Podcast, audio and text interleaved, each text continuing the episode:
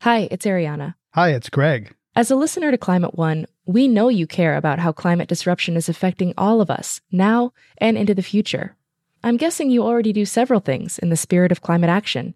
Here's another one giving a donation to us to continue bringing you shows about the causes and solutions to the climate crisis. You can do that at climateone.org/slash donate. We offer all our podcasts and radio shows for free, but it takes time, effort, and resources to produce new episodes every week. When you give, you'll help us pay for the talented staff, equipment, and materials we need to make the show.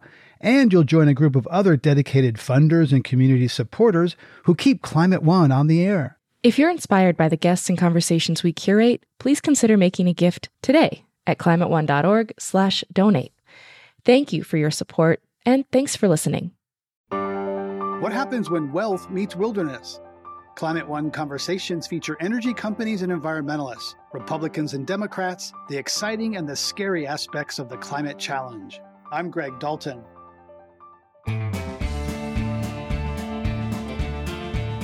For many of us, the story of the American wilderness begins when Europeans arrived on these shores and began conquering it. What often gets written out is the history and culture of those native societies who were here to begin with and whose relationship to this land is very different. Because when you see the natural world and all the things in it as relations, as relatives, you are then responsible to them. Dina Gilio Whitaker is an American Indian studies expert and the author of As Long as Grass Grows The Indigenous Fight for Environmental Justice From Colonization to Standing Rock. These days, being at one with nature could mean flying there in a private jet. In Justin Farrell's book, Billionaire Wilderness, the Yale professor describes wealthy landowners in expensive cowboy boots swaggering through the saloons of Jackson Hole, Wyoming, and congratulating each other on their environmental stewardship and philanthropy. And the money most of it is going to environmental and arts organizations who have, you know, tens of millions of dollars in the coffers. Meanwhile, the people who, you know, work for the wealthy who are there to enjoy this idea of nature are struggling, working two to three jobs. Access to the outdoors is more and more becoming a luxury, not a right. And for those in low income communities, it may be out of reach. 100 million people in this country, and that's 28 million kids, do not have a park close to home, do not have a green space close to home that they can access. That's Diane Regas, President and CEO of the Trust for Public Land. On today's program, we'll talk about the history of the American outdoors, the intersection between public and private land interests, and how to make contact with nature more sustainable and inclusive for all. We start by exploring the myths and realities of the American West. As Dina Gilio Whitaker points out, there's more to the story than most of us have heard we uh, often hear this phrase that the national parks are America's greatest idea or something to that effect. And this narrative begins with this sort of um, common sense understanding about the wilderness as as uh, a you know the virgin wilderness, a place that was uh, unpeopled. It was uh, these places where um, only animals roamed, and you know maybe there were Indians there at one time, um, but they were like the animals, and they're roaming around on the on the the land, you know, aimlessly. But the reality of that is that Native people have always inhabited these spaces everywhere. Every square inch of the land on this continent was indigenous territory. They were spaces and lands that Native people used for a variety of um, purposes. They were uh, most tribal people were actually farmers. Um, so you know to debunk the myth of the the wandering nomadic native, this is largely something that's very um, um not really true. Um, there were people, however, that were you could say um, migratory and they traveled between between homelands between places in what we sometimes call the seasonal round. So there were home, much like people today have, uh, you know, winter homes and summer homes. Um, native people had had the same kind of land use patterns where they would travel from uh, their winter homes to their summer homes and back, depending on food sources and ceremonial cycles and things like that. So um, this is and this is what happens with um, some of these state par- or these national parks, like Yellowstone, like like Yosemite and Glacier National Monument, which are the first three that become um, national parks. Um, and they, you know, the the actual history of them is that they were not empty spaces that needed to be preserved, but they were empty spaces that needed to first be uh, created, um, as Mark David Spence notes in his um, this his infamous book, um, "Dispossessing Wilderness." And uh, and so so this is uh, you know part of the larger history of of American um, genocide, land theft, and, and indigenous dispossession that most people don't really connect with when they think of national parks. Uh, Justin Farrell, as a native Wyoming, you note in your book that you gained access as a white man from the Ivy League that you know a person from another background wouldn't have. So, you know, how did race and class offer you access into the ultra wealthy in Jackson Hole? You write about uh, the real upper percent there. Yeah, so historically, you know, there hasn't been a lot of work um, within the academy on the ultra wealthy, on economic elites, at least from the ground level, um, from their perspective through interviews or observation. And so, um, in terms of this project, I really played up um, kind of both aspects of my identity. I, I, do talk about in the introduction of my book how I am a white man. I, I was able to navigate these spaces almost in an unquestioned way um, through these private clubs. If I were even walking through the lobby, you know, of um, the Yellowstone Club or, or some other um, elite private clubs, no one was going to stop me and ask me what I was doing there or ask me why I was there. And so I had that um, an aspect of of my identity that allowed me to to gain access into these spaces, but also um, being you know born in Wyoming. Uh, I also have this gravitas that um, the folks I interviewed often admired and tried to emulate. And um, so I had this kind of dual identity of this, you know, Yale elite um, gravitas and then the Wyoming Western gravitas that ties into these myths of of authenticity and, and masculinity and and um, was able to kind of pair those together to to get the interviews and to get into these spaces. Diane Regas, for generations, the Astoria Hot Springs and Jackson were a community gathering area. In the 1990s, they were closed to the public, and a developer planned to convert it to a private spa. What happened next? Well, what happened was the community didn't like that plan. Um, and in fact, a couple of those developers went bankrupt. And the Trust for Public Land believes that everybody needs access to the outdoors um, at every economic level every race, uh, Native people, everybody.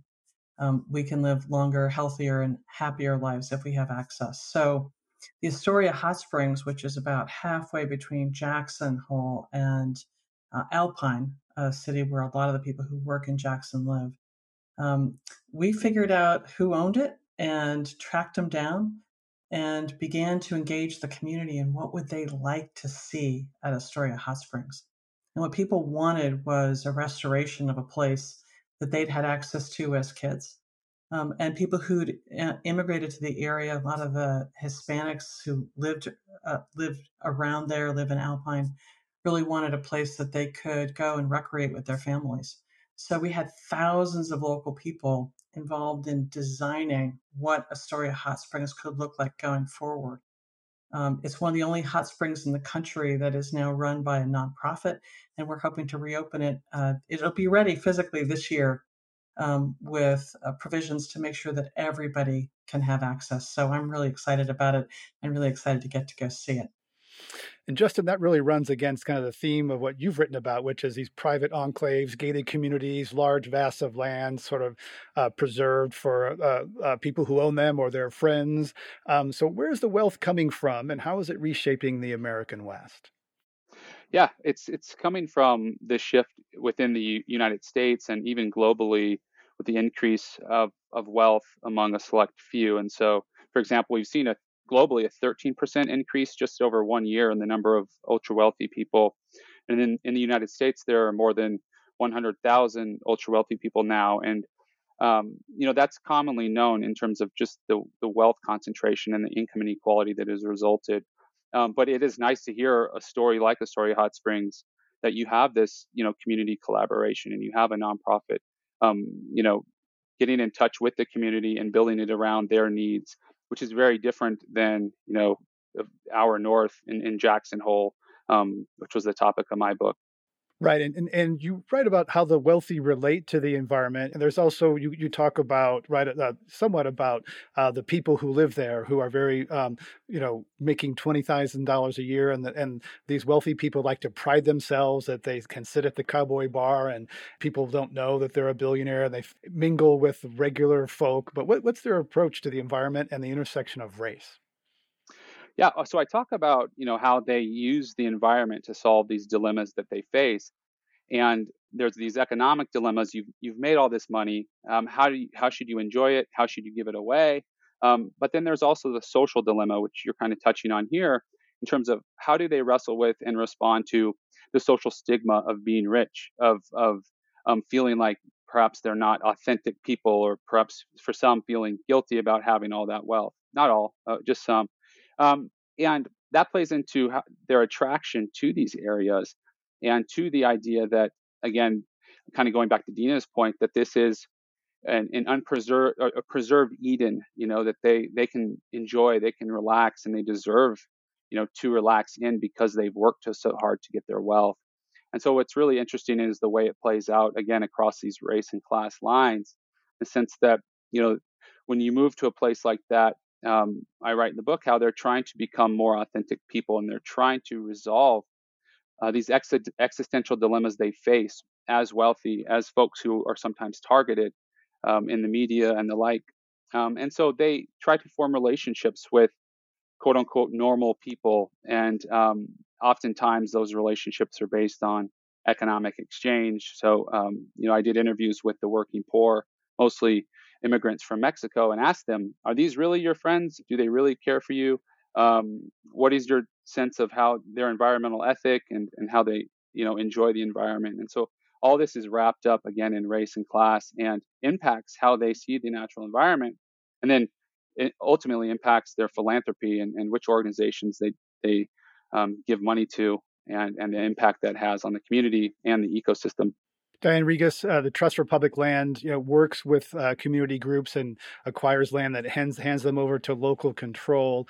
Um, do you think that you know uh, Native Americans, other people of color, um, traditionally have been left out a lot of those conversations? What does Trust for Public Land try to in- be inclusive um, with the people who are around the land now, and as, as Dina mentioned earlier, may have been related to it or, or occupied it earlier?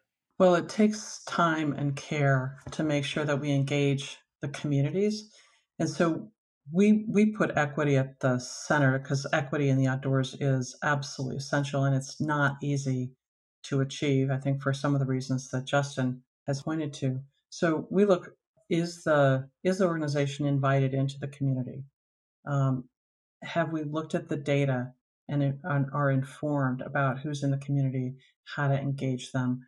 And are we involving them? Um, and it's really exciting to to me to see how when when we invite in a genuine way the opportunities for communities to engage uh, with us with partners for what they want to see in their community for the outdoors um, it, it's truly transformational it changes the community strengthens the community in addition to providing wonderful opportunities for people to get outdoors um, just one example that um, here in California, where both Dina and I are, are right now, the Kashaya band of the Pomo Indians had been uh, kicked off of their historic lands and limited to a very small reservation.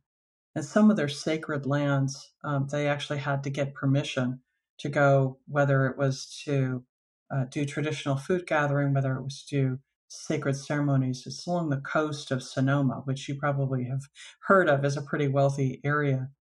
Um, some of the families that had owned that land allowed uh, the Kashaya to come on, and uh, but they had to ask. And so a few years ago, we got the opportunity to work with the tribe um, and help them create a new Kashaya uh, preserve along the coast so that for the first time they have ownership and management of that land, first time in 150 years since they were kicked off the land.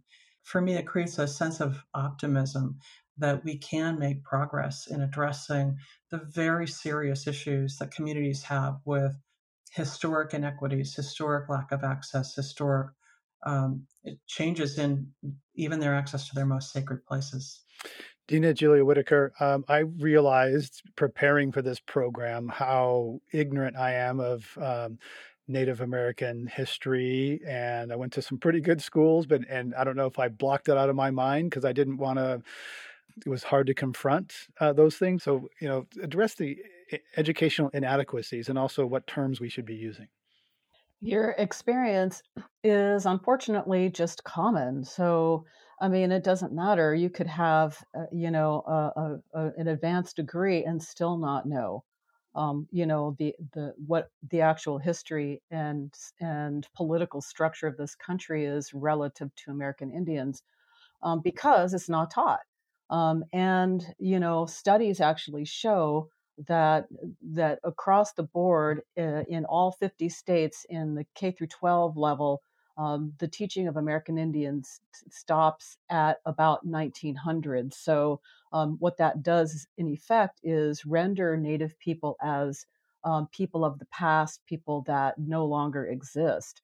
Um, and so, it's no wonder that when we show, if if we do show up in popular culture or in uh, you know demographic studies and things like that, um, most of the time we're not there for especially.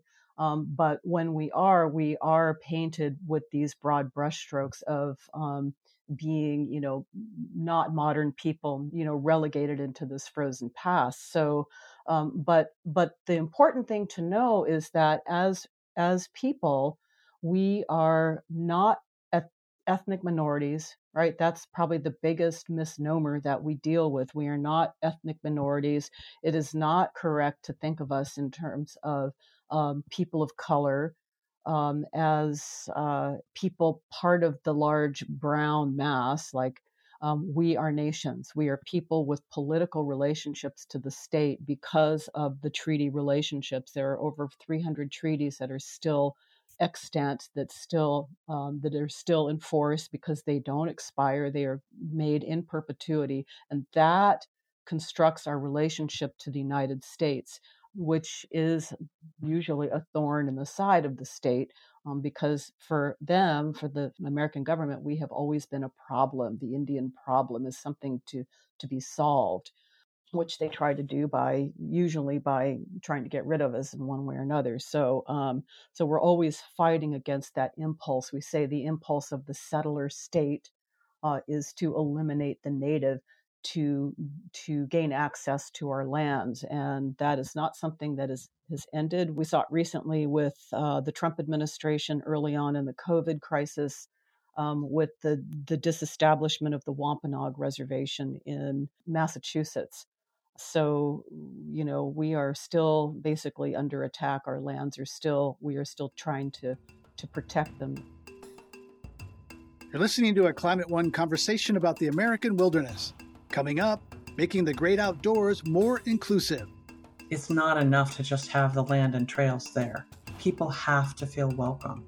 That's up next when Climate One continues.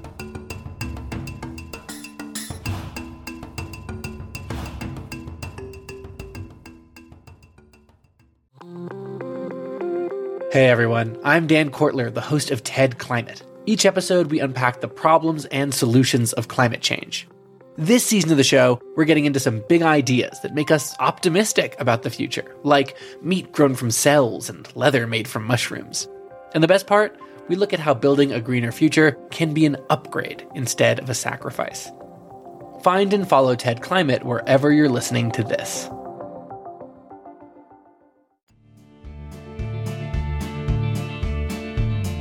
This is Climate One.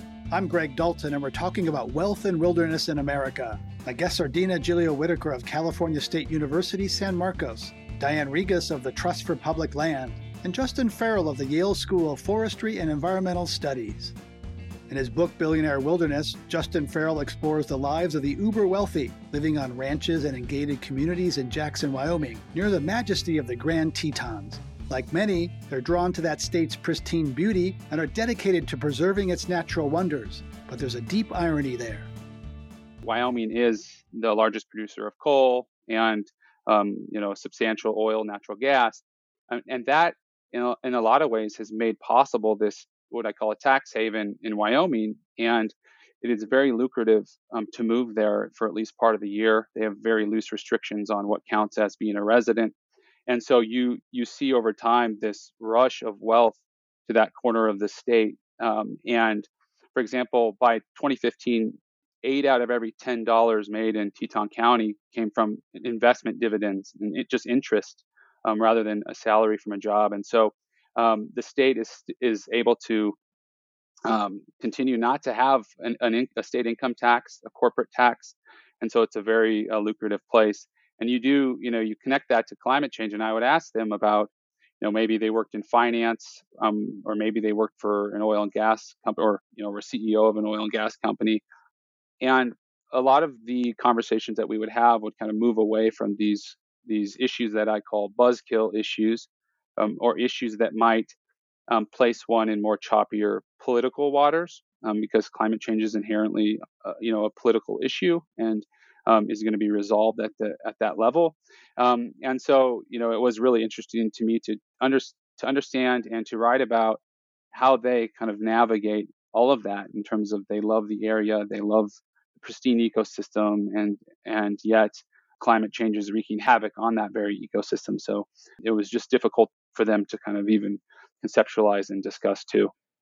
When Jessica Newton tried inviting her daughter's friends on family hikes, many of their moms said no way. She realized that not all black women were as comfortable out in nature as she was. She started a meetup and later an organization called Black Girls Hike. Three years later, she renamed the group to Vibe Tribe Adventures, and now they go hiking, ziplining, river rafting, and more. They're based in Denver with chapters around the U.S. and a few overseas. I've always been an outdoorsy girl. Black women, we're already very communal, anyways. And so being able to say, hey, black girls, let's go out and hike. Well, number one, it attracted women who were already outdoorsy. And then I started seeing other women who had never been outdoors. And it was like, hey, I saw you guys. You made a post on Facebook, and I just want to try it. There are tons of black women across the globe who want to get outdoors, but they may not have the education on how to be outdoors. They may not have the resources to get outdoors, and there's a fear of wilderness. We did have an incident where we went hiking, and the state patrol, park rangers, and the border directors were called on us for hiking. What they tried to say is that we didn't have a permit because there were so many of us, but we had no idea that there was going to be this many out. And so the fear manifested itself. I saw people who are trying to explore outdoors and they already have a fear of wildlife. Now we have to worry about other human beings who don't necessarily think this is a place for us or a place to be diversified. Because Denver is not, you know, our percent for being African American is about 2%, 2 to 5%. So typically our guides will go scout a trail to see how it feels out there if we get the you know the look like hey what are you doing here? It's like nah this is not a good city. We're gonna go to the next one. I do know that colorado parks and wildlife is definitely definitely trying. Taishya adams she's actually the first african american commissioner for um, colorado parks and wildlife. You just look at the history on the wall. You just walk down the hall and you see poster picture after picture after portrait after portrait. And there's no Native Americans, no Asians. Like, it's crazy. I'm like, wow, this is what Parks and Recs is made of. And so for me, it's a joy to see someone like her step into a position of action to say, here is where we change our policies, our legislative efforts. How do we work on getting the brown community, the black community outdoors, and just really intricate into the outdoor atmosphere? That was Jessica Newton, founder of Vibe Tribe Adventures, an outdoor group for Black women. Diane Regas, your great great grandmother, I believe, came and homesteaded in what is now Denver, where you grew up. Your reflections on how that group based in Denver and how certain people just don't feel welcome in the outdoors. Yeah, first of all, um, it's unfortunately all too common that people experience these kinds of incidents. And I love Jessica's leadership at bringing people together and getting outdoors. I think it demonstrates a couple of really important things. One is that it's not enough to just have the land and trails there. People have to feel welcome. And that is that requires everything from community leadership to leadership at the governmental level um, to work to work from groups like us, frankly, because the conservation um, movement needs to change to address these issues of people who need to feel welcome outdoors. Um, and and so I, I love that work. It's absolutely fantastic. But I think it, um, to me, the the core of it is that community creating that she's doing. Um, and what we find is that centering around community, whether it's in a, a black neighborhood, a Hispanic neighborhood, whether it's working with a tribe, um, that centering around community is where you create that power and create that welcoming atmosphere and people really begin to sense that they own these public lands. They have a right to be there. Dina, uh, white people often look at land as something to be developed or improved, something to to own. Uh, you know, parks are a little bit different; they're held in common. Um, tell us about how you know the Native Americans view land, obviously very differently. Not something to be shared and stewarded. We hear about seventh generation. Tell us about that conceptual difference and connection to the land. Yeah, we have this word. Okay, I'm going to throw out a, a jargony word here, and the word is called epistemology and it's an academic term and and it just simply means um, how we come to know what we know so it's like knowledge and we talk about indigenous epistemologies as eh, or worldviews we could say worldviews as very different than the eurocentric worldviews that we are raised within um, that views land as uh, as anthropocentric, right? Where that is uh, human centered, that that is in service to humans, that is um, ultimately commodified, and thus we have, you know, you know, capitalism mediates um, these extractive industries that we know of, you know, with like with the oil and gas industry, with mining, and um, the ways that we use the land to um, to create wealth but from an indigenous perspective, the land is a relation, and all the things on the land is our relatives we talk about our non-human relatives. So this is a worldview that is relational, um, that decenters humans, and it also decenters a discourse or a narrative of rights. And that's another thing about the Eurocentric, a Eurocentric worldview in uh, in individualist democracy, you know, quote unquote democracy like we have in the U.S. Um, that is what we call a rights-based society. In Native societies, they are responsibility-based societies because when you see the natural world and all the things in it as relations, as relatives, you are then responsible to them. So that sets up an entirely different kind of way that you engage with the land. Diane Regas, Trust for Public Land puts people at the center, which is different than some environmental organizations, which are some of them are focused on uh, saving cute furry creatures or, or whole ecosystems. Is, is, Trust for Public Land anthropocentric? Is it human centered? And are other are humans above more important than other members of an ecosystem? Oh, Greg, I think that's a first of all really good question. I think there's a lot of commonality between the um, ideas that Dina is describing and what we're aiming for. We believe that communities need to be at the center. And if you think historically in this country about the phases of the environmental and conservation movements, you know, we created the national parks. That's wonderful and is uh, work that needs to continue to conserve places. Um, and then we had, uh, I would say, I would probably mark it with um, uh, Silent Spring, where we started to really be worried about the chemicals, and we had the Clean Water Act and the Clean Air Act. Um, a lot of those pollution oriented that was really about trying to control human behavior. Um, and in the 80s, we kind of added to that and said, you know, corporations also have to take responsibility. Um, but I, I believe that conservation needs to shift back to more of a focus on the relationship with people and people at the center of our work means that we're thinking about the relationship between people and land, people in close to home parks, people in faraway parks, um, and what that means for the community. And to me, that's the next step for conservation is to really be bringing people and those relationships back in and recognize we are not going to solve climate change. We are not going to solve widespread species extinctions unless we really take into account people and communities. Justin Farrell, you write about the charitable industrial complex and kind of the new Rockefeller paradigm. So, you know, where is that paradigm? Is that human centered? Is that kind of preserving pretty landscapes for, for a relative few? Explain what it what the charitable industrial complex is.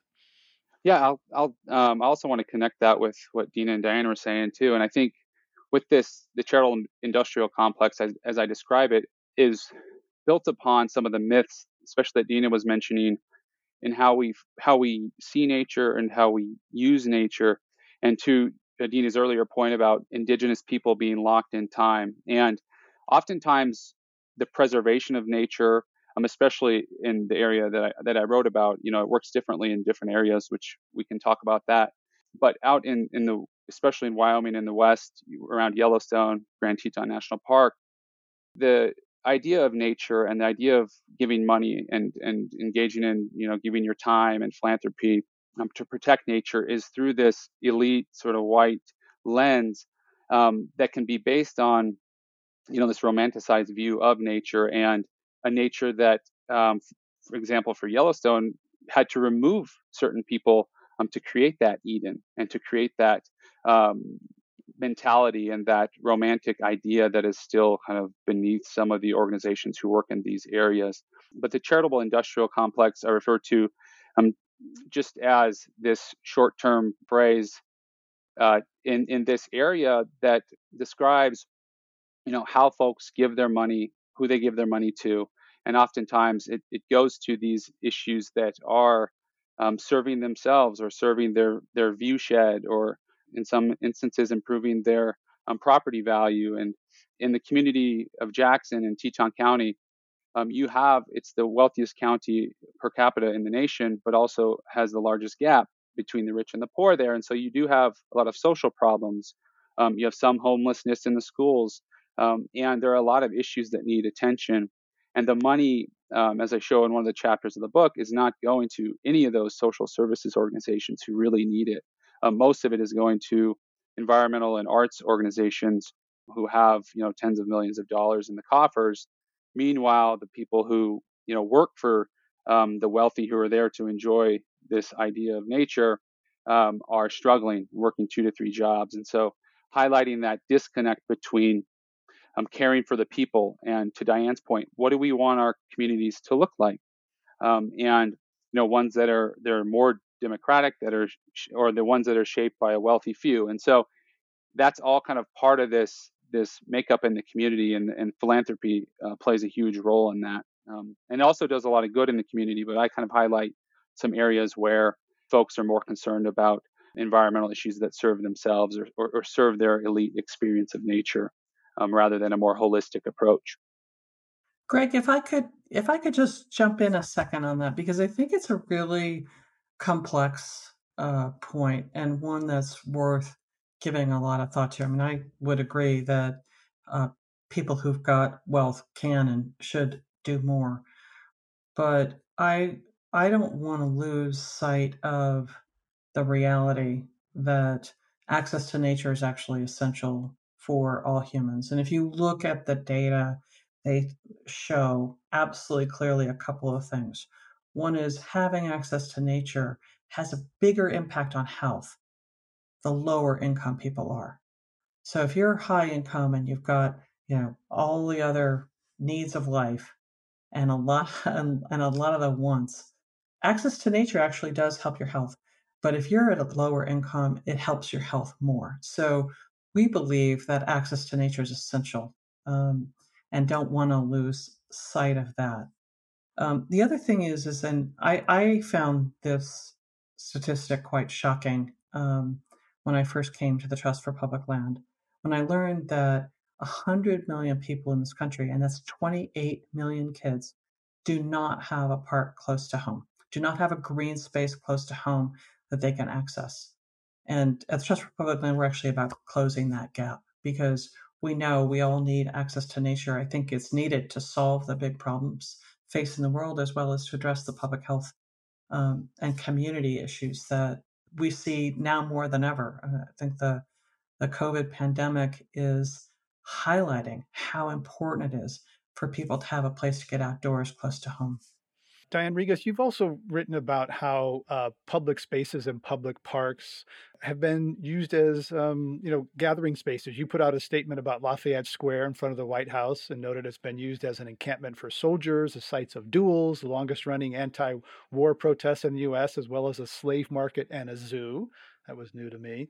Um, and our parks are, you know, public forums where we can gather, celebrate, protest, and mourn. So talk to us about the, you know, the importance of public spaces, especially now.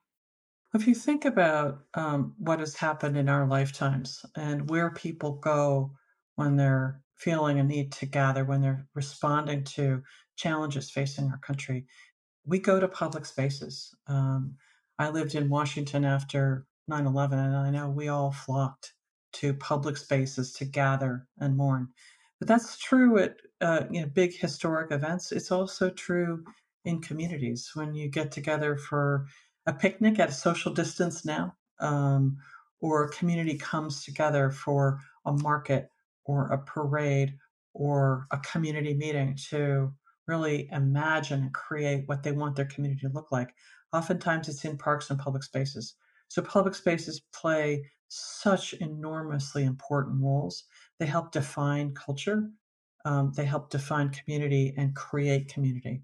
So we're we that's why we put community at the center, and we think it's so important to uh, look at the data and make sure that everybody is actually getting access to these spaces.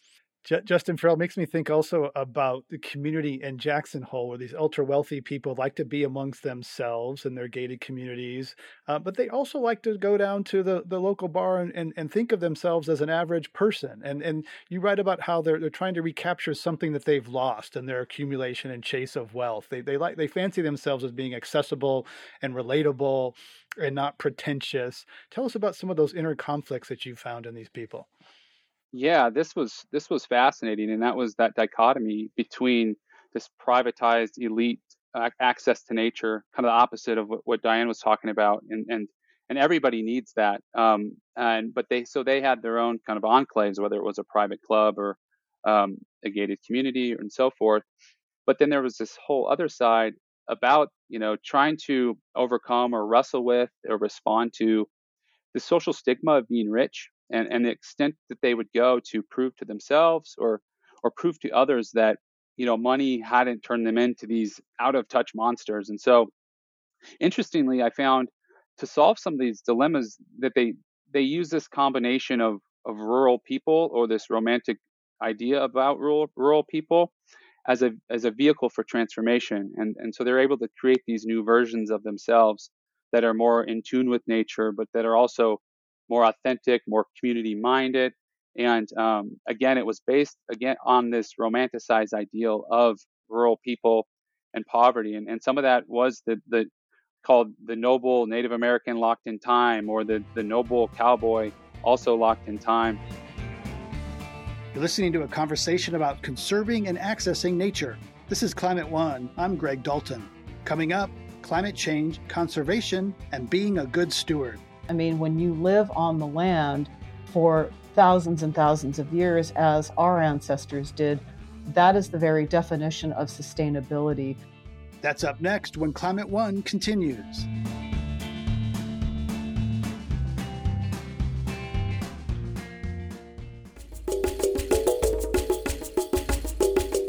This is Climate One. I'm Greg Dalton, and we're talking about preserving and protecting the great outdoors. My guests are Diane Regas of the Trust for Public Land, Justin Farrell, author of Billionaire Wilderness The Ultra Wealthy and the Remaking of the American West, and Dina Gilio Whitaker, author of As Long as Grass Grows The Indigenous Fight for Environmental Justice from Colonization to Standing Rock.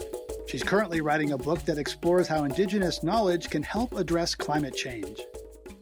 In my view, climate change, well, and not just climate change, but really um, the world that we live in that has led to this state of profound environmental degradation is the result of and is a problem of not just science, not just capitalism even well capitalism is a huge problem it's part of it but it's it's a problem of philosophy um, so it and and that worldview and that orientation that we have to the world if we inhabit an orientation to the world that just is a, results in ext- this extractive relationship to the earth then that's going to just keep perpetuating these these environmental problems that we keep intensifying. But if we change the way that we relate to the world if we understand the land and the ecosystems and the the fundamental limitations of them and learn to respect those limits and the the our relations within them then it changes the the kinds of decisions that we make about how we use the land. So um, i think that that's really the the the keys of indigenous knowledge um, because as indigenous peoples i mean when you live on the land and for thousands and thousands of years as our ancestors did that is the very definition of sustainability um, land tenure um, and longevity on land without having destroyed your environment means that you you fundamentally understand what sustainability is and you live it. So um, that's why uh, in this country indigenous people need to be listened to we need to be paid attention to and uh, and and en- engaged at all levels of decision making Diane Regas, uh, you know, let's talk a little bit about land use post COVID. You know, there's a huge housing shortage a lot of places. Now, maybe that'll change as people move away from urban centers and they can do their job remotely. But that's affordability crisis in a lot of uh, not just U.S. cities around the world, and that a lot of that gets to some of that is conserving land where housing can't be built. So how do you see, you know, coming out of COVID, um, if people are going to move already moving out of uh, the moving away from the coast, moving away from urban areas, that's going to put some development pressure on less populated areas. How do you see that playing out? Know, it's interesting. There was already um, pressure on some of those more small to mid-sized cities. I think about Bozeman, Montana, or Gunnison, Colorado, places that are beautiful, have access to public land on trails. People are able to work more remotely. And of course, that's been accelerated under COVID. I think that that commitment to equity that we need the conservation and environmental movement to you know, build deeply build into everything we do brings a new set of challenges um, and the especially these issues the issues of housing which you, know, you, you, need a piece of land to build a house on um, you need a piece of land to build an apartment on. You need a place to land to to live on. And I think there are some good examples around the country of how to begin to navigate that. And um, in in Gunnison, which I mentioned, you know, we were able to help with a land swap that created some trails and access for people, but also ended up with a big contribution of millions of dollars to create hundreds of units of housing in, in the Gunnison area. Same thing in Bozeman, Montana, where someone had evicted low income people from, from their homes to do a new big development. That went bankrupt. We were given the piece of land to build a central park for Bozeman, which is a wonderful thing to do and engaged lots and lots of hundreds and thousands of people in what that should look like. But there's a responsibility there to think about what about that housing shortage. And so there's interesting new solutions. Like in that case, we carved off um, a few acres to create housing in addition to having the central park. What I'm seeing is more and more partnerships that cross some of these traditional issue lines, like an environmental group or conservation group, also cares about housing, also cares about equity, also cares about public engagement voting. Um, and you know, we can get to that by really thoughtful partnerships with local communities, with um, whether it's a rural community, whether it's an urban community, whether it's a small city or town. You know, if you've ever gone for a vacation in a small town, a lot of times there's nowhere to get outside. And so there these issues that that we're grappling with, whether it's housing, whether it's equity, whether it's um, access to the outdoors, you know, they show up differently in every community in our country, and we need to be very flexible and, and bring in allies to to work on them. Justin Farrell, you testified before Congress about dark funding of climate misinformation and the connection with philanthropy. So there's sort of a dark side. I'm curious if any of the people you interviewed are, you know, funding climate denial organizations while preserving the, you know, trout streams in Wyoming, but funding climate denialism. Did you get into the, any of that? Yeah, I would say I'm, I'm sure there's overlap within those networks because a lot of it runs within some of these conservative think tanks that do all sorts of work, not just um, you know climate denial. And actually, uh, most of that has went underground in recent years. So during the 90s and early 2000s, um, you had you know Exxon funding a lot of these groups, or even creating imitation environmental groups to um, disparage the facts on climate change and to spread misinformation. And so that testimony um, before the Senate committee was about that process and that the history of fossil fuel companies and their allies um, to essentially confuse the, the, American public on climate change. And so, you know, there's some commonalities between my new book and that, but that's the the fossil fuel funding of climate denial is much more nefarious, um, much less complex in its motivations, and um, whereas in this this book, there are a lot of really interesting ironies and complexities, and there's a lot of goodwill even that just kind of falls flat sometimes. Um, whereas in you know climate denial, it was uh, they had the mission and they they mostly accomplished it. Dina Gilio Whitaker, you live on the California coast where the term managed retreat uh, is sometimes used. You say that's rich people's territory. There's a lot of wealthy coastal property that's at risk. You know, how do you see that that playing out? Well, uh, the way I see it playing out is that sea level rise doesn't discriminate, and so uh, you know on these uh, these coast with these coastal properties that are by and large owned by wealthy people um, who will not be able to get flood insurance, who still who cannot get flood insurance. Um, they are facing you know massive amounts of uh, stranded assets, um, which means that as we play that game, as we talked about before, that game of musical chairs, somebody eventually is going to, the music's going to stop and they're going to be holding property that is, for all intents and purposes, is um, worthless um, because it's going to be underwater. So the state has taken that that approach. Um, the Cal- Cal- state of California considers a crisis now, and that's how they're dealing with it. And um, the, the fights around armoring and managed retreats are heating up and uh, and at the same time it's also in raising these questions about access and um, how do we protect access to public spaces um, to the coast for public people or people in the public and people who come from disadvantaged communities that don't have easy access to the coast. And so um, this is the work of the Coastal Commission, some of the great recent work of the Coastal Commission that uh, you know, I applaud. And uh, having done this work of uh, creating an uh, environmental justice policy and um, engaging tribes. As we wrap up, I want to eh, ask each of you to note a, a bright spot that you see, because uh, there is so much pain and you know, racial pain, COVID pandemic. It's heavy, a lot going on right now. Um, and Diane Regas, I think of the Land and Water Conservation Fund, which is a pretty big recent bipartisan win. So tell us, you know, What's the significance of that? What is it and what's the significance of it?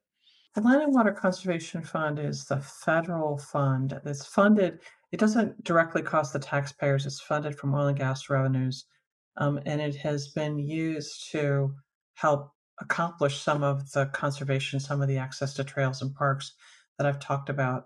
Historically, we've had to fight every single year for that to be funded. Um, and uh, the Senate just passed, and we hope are hopeful that the House will pass an agreement to fund it in perpetuity at about twice the level that it's been funded. Um, and so, to me, that's very encouraging.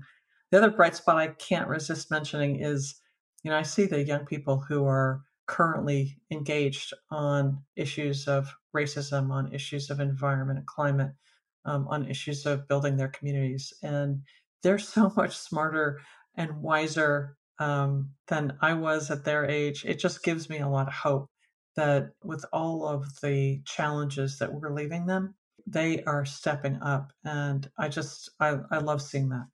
Dina Gilio Whitaker, bright spots you see. I'm with you, Diane, about that with the youth because I, uh, as a as a college professor and working with the youth, that's who I place my faith in. Uh, and I was nowhere near as savvy as they are at that age. And I'm also really encouraged by what some people see as, you know, civil unrest and um, these ethnic uprisings is for me exciting because finally we're starting to have some truth be told. And the toppling of these monuments to oppression is a hopeful sign for me. I love that we can say we can, you know, get rid of Columbus and Junipero Serra and John Sutter and all the other, you know, symbols of colonization for indigenous people. Um, it's not just Confederate monuments that are a problem. So um, that gives me hope. Justin Farrell, it gives you hope. Bright spot as we end here.